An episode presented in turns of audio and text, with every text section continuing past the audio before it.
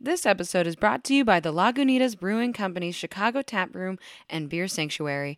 Come for fresh beer, live music, and killer food Wednesdays through Sundays, 11 a.m. to 9 p.m.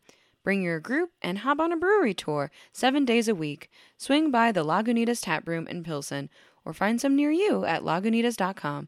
Life is uncertain. Don't sip. Hello, JJ Ronvier here. And as you might have guessed by the episode title or the length of it, we are still on hiatus, but we are still trying not to leave you empty handed with all these lovely mini episodes. Please enjoy. Fellow survivors, Jo here. Sorry I haven't been doing too many updates, unless you want daily reports about the snow. I, I guess I just assumed you wouldn't be interested in that.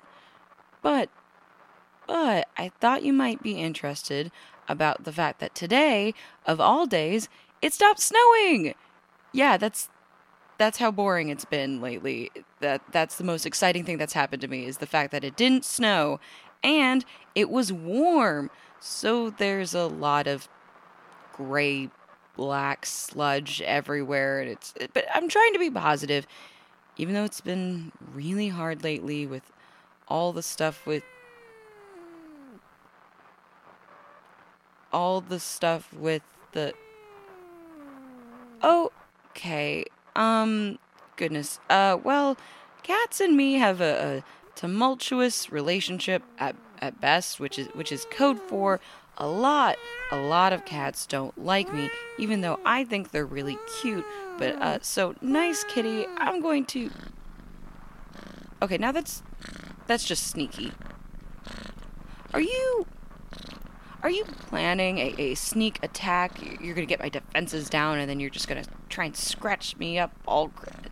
Okay, I'll I'll pet your head. Update: Elliot found me with the cat, squealed, and named her Snowball. The cat is black. I see what they did there. Fellow survivors. It looks like we have a cat now.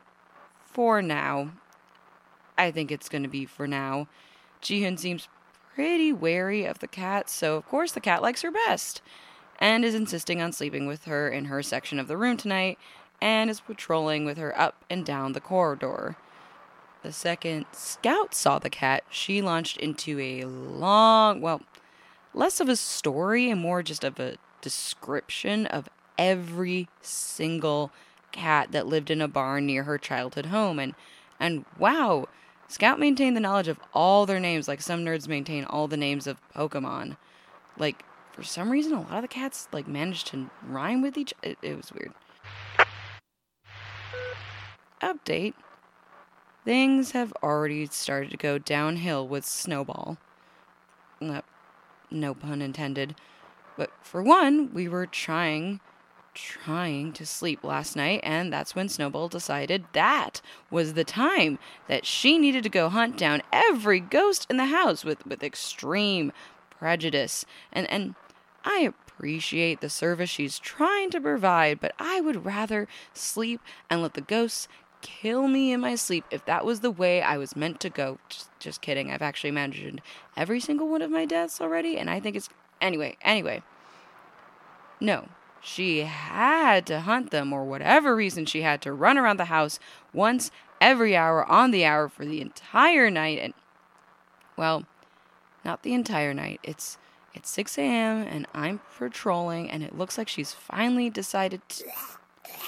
Oh, come on! It's it's been about an hour of this. An hour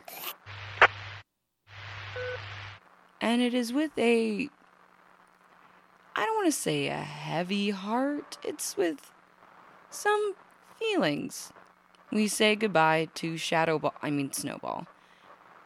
You were an interesting cat, and you were very cute when I pet your face.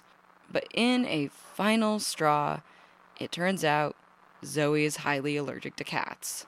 Yep, Zoe had been rubbing her eyes and sniffling a lot just claiming that she had a small cold or something. But then Scout, always for the direct approach, scooped up the cat and held it close to Zoe's face, only for Zoe to violently sneeze all over it. She uh, wiped her snot and said, I just saw how, how happy the cat made you all. And we all gave her a look like she totally misunderstood the situation. So, even though Elliot was the one who really wanted to keep the cat, I was tasked with letting her go back into the wild as the one who had found Snowball. She kind of just scampered off after giving me a withering look and. Oh, oh no, oh no, she's back. That won't work on me this time. Also, my birthday is June 3rd, so uh, be sure to wish me a happy birthday. Bye.